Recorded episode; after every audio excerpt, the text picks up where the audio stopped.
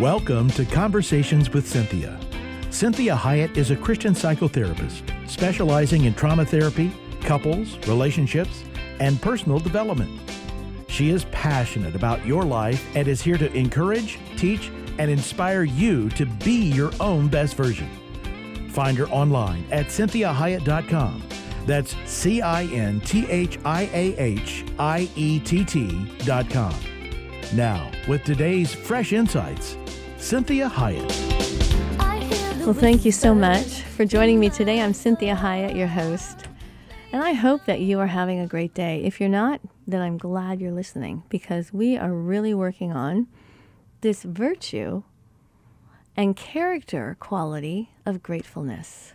And we talked so much yesterday about why this is so important to be grateful, how this helps us, and a lot of psychological research that has been done, a lot of longitudinal studies that have been done on the power of thankfulness and gratefulness.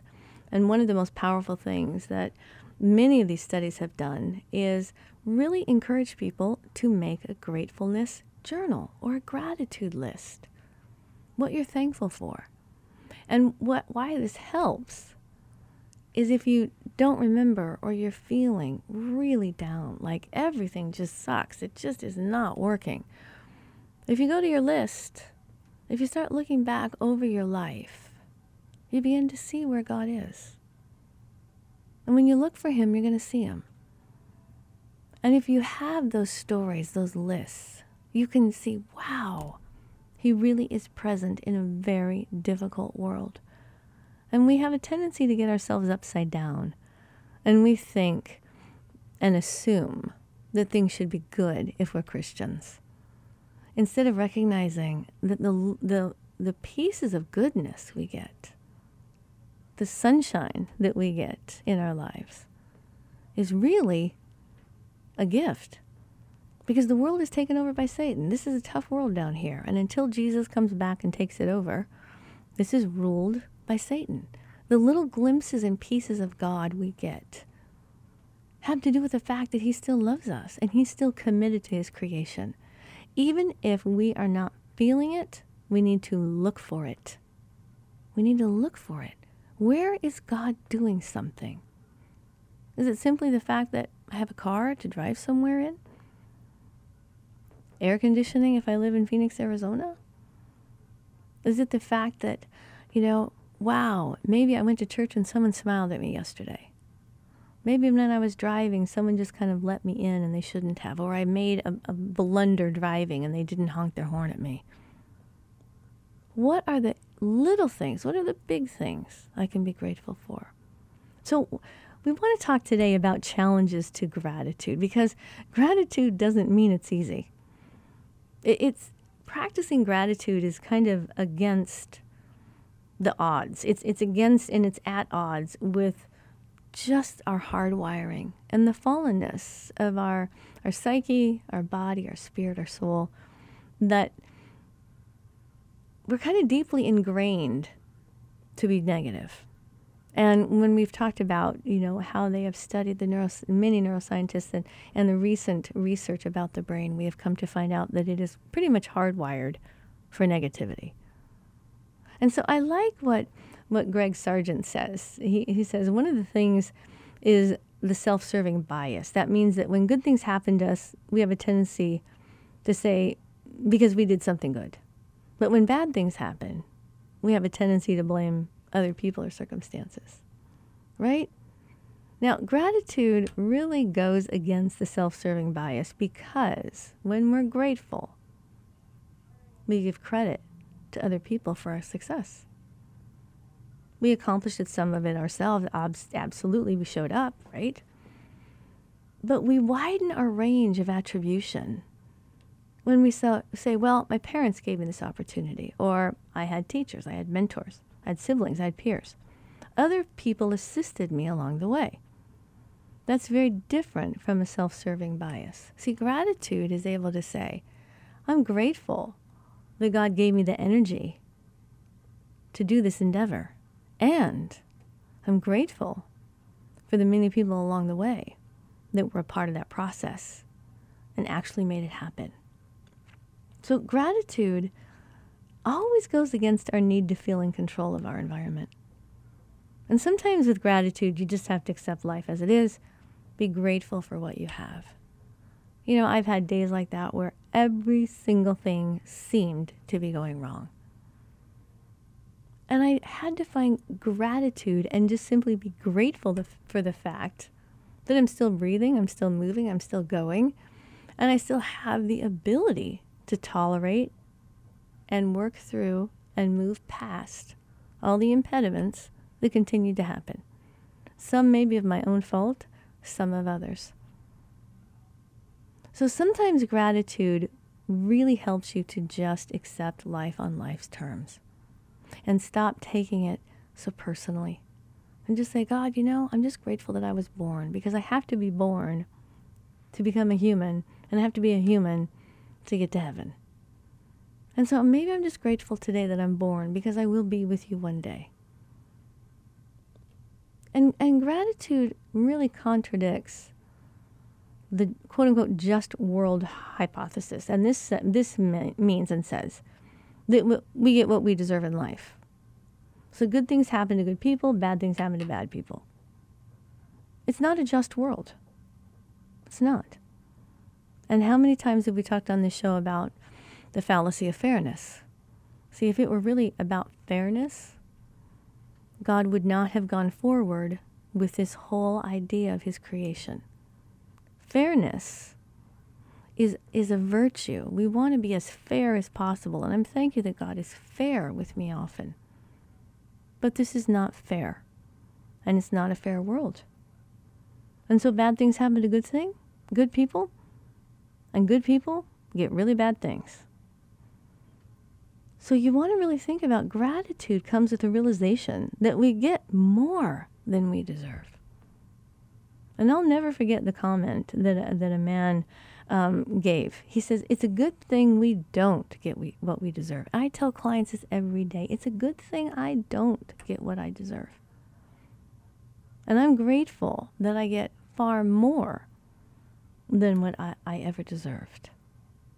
And this goes against our contemporary culture that really wants to, to dumb things down to fairness. And really, that is a more immature way of looking at the world. The world is far more complicated than fairness. Justice, yes. We really want to strive for justice. But fairness, we can't really fight over fairness. There's too many variables, there's too many gray areas. So when when you get caught up in fairness, you're going to have a really hard time being grateful for anything. So when we're cultivating gratitude, this is why it's difficult. Some of it's the challenges to be grateful can be very difficult. And the challenges are, that we have to try to overcome make it hard to be grateful. So how do we go behind uh, how do we go beyond this? How do we just become a grateful person in spite of really bad things? In spite of really horrible things that are going on. And and one of the things that you may want to study if you're having a hard time with this whole idea of I can't be grateful, my life is so painful and so hard. I get a lot of hope when I read um, many of the stories of survivors from um, World War II in Germany, and um, surviving that the, the whole 1930s that they survived that World War and how they lived through the concentration camps, and every single one that lived through it was grateful. And one of the ways they got through it was being grateful. So I want you to think about wow, if they can be grateful, what did they have? They had nothing. They had nakedness, they had no food, they were beaten up, they were shamed on a constant basis, they were cold, they had nothing to sleep on, they were beaten up, the women were raped, the children were molested, they were degraded beyond uh, unbelievable lengths of degradation. But they were grateful. So it helps me sometimes to find places that give me perspective on my own life and not to shame me and say, well, Cinthia, get over yourself. I mean, pain is pain, right? Pain is pain. So I take my pain seriously, but it helps me sometimes to get a context. And it helps me to get a greater awareness So when we're thinking about this, and we're thinking about put putting together a gratitude journal, I want you just to list five things that you're grateful for every week. You don't even have to do it every day. Or as you're going through your day, have just a little notepad that says, you know what, that was nice. That person was kind to me. They opened a door for me. Because what that does is gives a wash of endorphins throughout your brain, which calms down your body, which causes you to change your perspective. All of a sudden, you're not operating out of the fight, flight, or freeze, which means everything is bad and dangerous. You're operating out of a higher part of you. And it helps us to see things we might have, have just ignored. And it helps guard against taking things for granted. Instead, we see the gifts in life as new and exciting. And I do believe that people who live a life of pervasive thankfulness really do experience life differently than people who cheat themselves out of life by not feeling grateful. See, if I'm not grateful, life is really hard. The days go on forever. Everything hurts. So there's another gratitude exercise that's helpful to practice counting blessings on a regular basis. And maybe do it in the first thing in the morning, maybe do it at the evening, but you just say, the beginning of the day, the end of the day, the middle of the day, what am I grateful for right now? You don't have to write them down, but I think it's helpful many times because when you write something down, it makes it very real. And use concrete reminders to practice this, this amount of gratitude, this regular exercise of gratitude. And it's very helpful when working with children because they're not abstract thinkers like adults are. For instance, you know, a, a woman in Vancouver, her whose family developed this practice of putting money to, money in a gratitude jar. At the end of the day, they'd empty their pockets, put spare change in the jars, and they had this regular reminder. It's a routine to get them to focus on gratitude. And when the money jar became full, they gave it to a needy person or a good cause within their community. And these kids got so excited about putting money in the jar and who they were going to give the money to. And it was such a great fundamental life skill to integrate. Because when we show gratitude, it impels other people to pay it forward, to give others some gratitude, to give others grace or understanding. And it also helps us think outside the box when it comes to gratitude. See, Mother Teresa talked a lot about how grateful she was to the people she was helping. And this was the sick and dying in the slums of Calcutta. She was grateful and thankful to them because they enabled her to grow and deepen her spirituality. I mean, that's a very different way of thinking about gratitude. Gratitude for what we can give as opposed to what we're receiving. But it's a very powerful way to cultivate a sense of, of gratitude, to be thankful for hardships. And that doesn't mean I like them, I enjoy them, I want more of them. I don't ask God for more hardship. But I do practice saying, what is supposed to come from this? And I want to be a better person because of it. I don't want to become a lesser person because of it. I don't want it to turn me into somebody I'm not. I don't want it to steal my authenticity from me. So cultivating this sense of gratitude and the and, and those two words, thank you, thank you. How often do you say thank you to God? Thank you to your spouse. Thank you to the person that, that bagged your groceries. Thank you to the client that gave you the deal. Thank you to the client that didn't give you the deal but gave you time.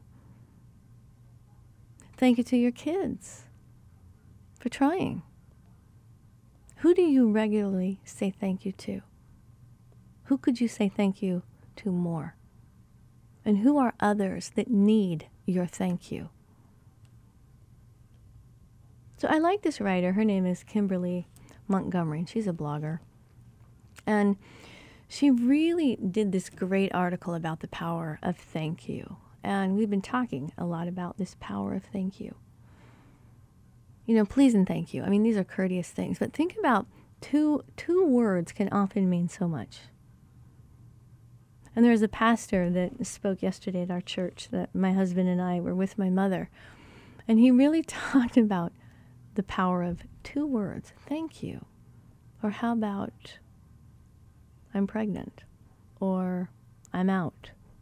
Or I'm in? Right? I'm lost. I'm found.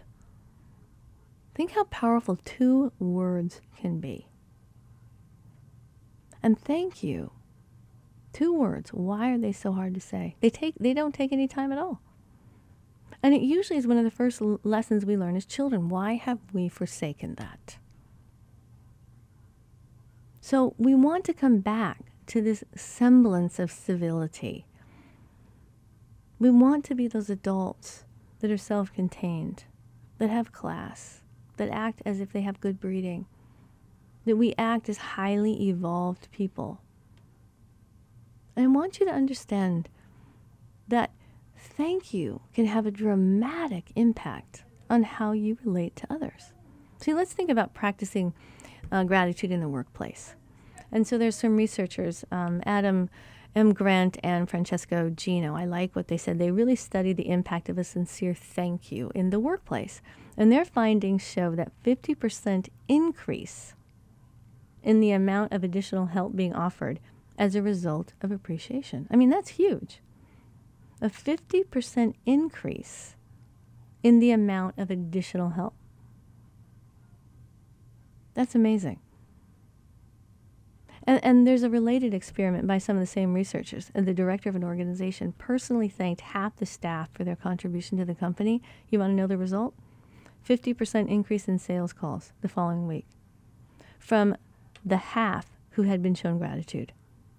All he did, the director of the organization, all he did was say thank you for contributing.